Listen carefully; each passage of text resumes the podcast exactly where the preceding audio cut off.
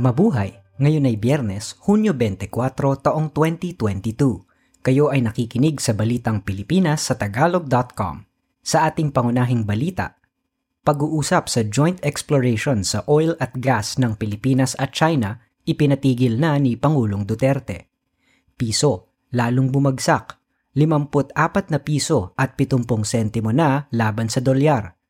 Isang historian sa Russia namuhay kasama ang 29 na batang babaeng patay.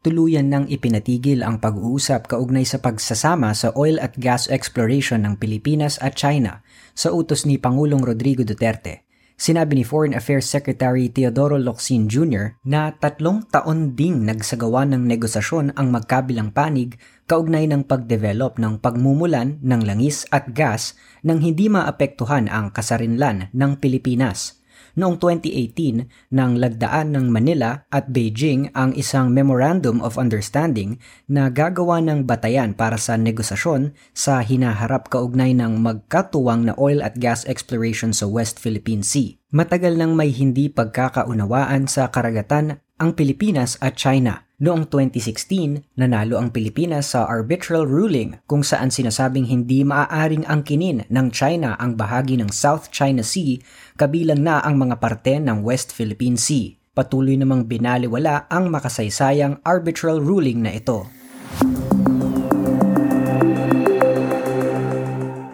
Patuloy sa pagbagsak ang halaga ng piso ng Pilipinas laban sa dolyar ang pinakamahina nito sa loob ng 16 na taon. Bumagsak ng 23 sentimo at nagsara ang piso sa 54 na piso at 70 sentimo nitong Huwebes. Ito ang pinakamasama ng pagbagsak ng piso mula sa malalang pagbagsak noong Nobyembre 21 taong 2005 sa halagang 54 na piso at 74 na sentimo laban sa dolyar. Ayon sa ekonomistang si Michael Ricafort, ang pagbagsak ng piso noong Huwebes ay bunga ng mga posible pang pagtataas ng rate sa bansa. Umabot sa 146 na bilyon at 800 milyong piso ang kakulangan sa budget o budget deficit ng pamahalaan noong Mayo. Ang kabuang kita naman noong Mayo ay tumaas ng 18.71% o 304 na bilyon at 700 milyong piso bunga ng mga singil sa buwis. Samantala, itinaas ng Bangko Sentral ng Pilipinas ang interest rates ng 25 basis points tungo sa 2 at kalahating porsyento habang tinatangka nitong pahupain ang sumisirit na inflation. Itinaas din ng BSP ang overnight deposit rate sa 2% at ang lending rate sa 3%. Ito ang batayan ng mga bangko at mga kumpanyang nagpapautang para sa kanilang mga pautang, credit card at deposit rates.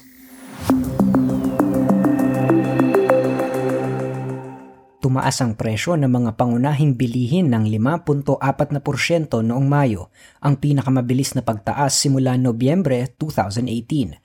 Dahil dito, umabot na ang year-to-date inflation sa 4.1%, lampas pa sa target ng Bangko Sentral ng Pilipinas na 2 hanggang 4 na porsyento.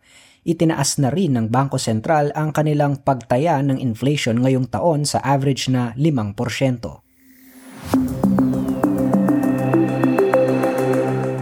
Naaresto na ng pulisya ang isang lalaking umatake sa isang pamilyang Pilipino sa parking lot ng isang fast food chain sa North Hollywood noong isang buwan. Ang suspek na kinilalang si Nicholas Weber, 31 anyos, ay ikinulong ng mga pulis. Kailangan niya magpiyansa ng 300,000 dolyar para makawala. Nahaharap si Weber sa kasong hate crime at ikinulong na sa Los Angeles County Jail. Napag-alaman na nasa kotse si Patricia Roque noong Mayo 13 kasama ang kanyang inang si Nerissa habang naghihintay sa isang drive-thru ng fast food chain nang biglang banggain sila ni Weber sa likuran habang sila ay inaalipusta dahil sa kanilang lahi. Nang daluhan sila ng amang si Gabriel, sinugod ito ni Weber at sinuntok dahilan para bumagsak sa lupa. Nabalian ng buto sa kaliwang rib si Gabriel samantalang nasaktan ang asawa nito nang sakalin ni Weber at saktan sa dibdib. Sa pinakahuling istatistika ng Federal Bureau of Investigation, ang mga anti-Asian hate crimes ay tumaas ng 73% mula 2019 hanggang 2020. Pito katao ang namatay sa banggaan ng mga sasakyan sa New Zealand kung saan kabilang dito ang mga miyembro ng Pilipinong komunidad sa Auckland. Ang mga biktima ay pauwi ng bahay nang ang van na kanilang sinasakyan ay nakabanggaan ang isang truck sa State Highway 1 sa pagitan ng Blenheim at Picton noong linggo ng umaga. Kabilang sa mga biktima ang nakilalang sina Paul Brown, ang asawa nitong si Desiree, anak na si Mark, ang kapatid ni Desiree na si Divine Dollar, at ang anak naman nitong si Flor de Liza. Mayroon ding nasawing sanggol. Ang grupo ay kagagaling lang sa isang lamay.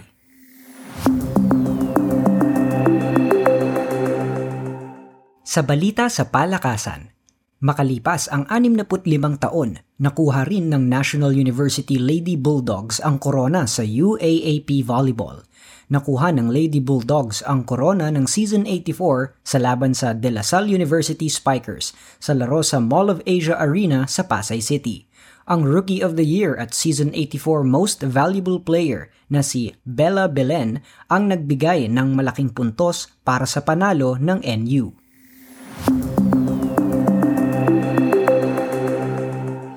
Sa trending na balita online, bilang mga magulang, gagawin natin ang lahat para sa ating mga anak.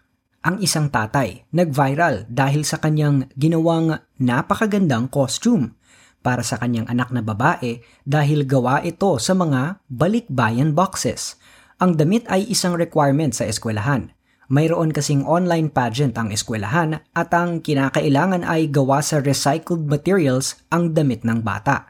Ang ama ng bata na si Anthony Gonzalez ay dating overseas Filipino worker na nakaipon ng maraming balikbayan boxes sa kanilang bahay. Si Anthony, na dating art director ng in-flight magazine na Mabuhay, ay nakakuha ng inspirasyon sa istorya ng dalawang agila ng Pilipinas na ngayon ay nasa Wildlife Reserve Singapore at nalathala sa kanilang magazine. Kaya ang ginawa niya, isang damit na may pakpak na tulad ng sa Philippine Eagle, ang pambansang ibong maya at ang sari manok ng Maranao labing tatlong balikbayan boxes ang nagamit niya para sa costume ng kanyang anak. Sa balitang showbiz, darating sa Pilipinas ang mga awit na si Billie Eilish ngayong Agosto. Inanunsyo ng Grammy Award winner sa kanyang Instagram na isasagawa ang Manila leg ng kanyang Happier Than Ever World Tour sa Mall of Asia Arena sa Agosto 13 dapat sana ay magsasagawa si Eilish ng kanyang unang konsyerto sa Manila noong Setyembre taong 2020, subalit nakansela dahil sa pandemya ng COVID-19.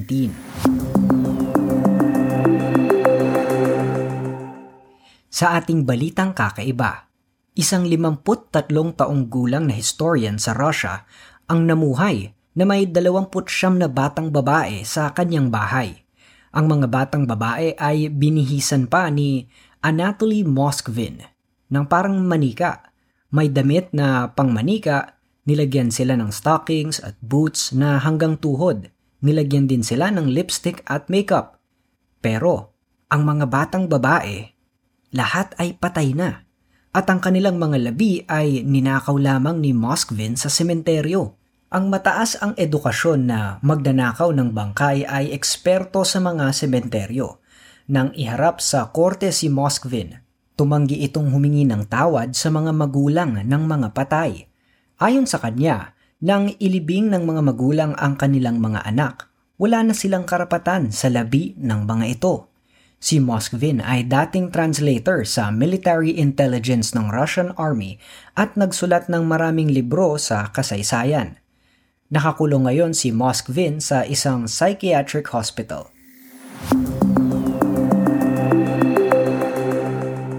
At yan ang kabuuan ng ating mga balita ngayong Hunyo 24, taong 2022 para sa tagalog.com. Basta sa balita, lagi kaming handa.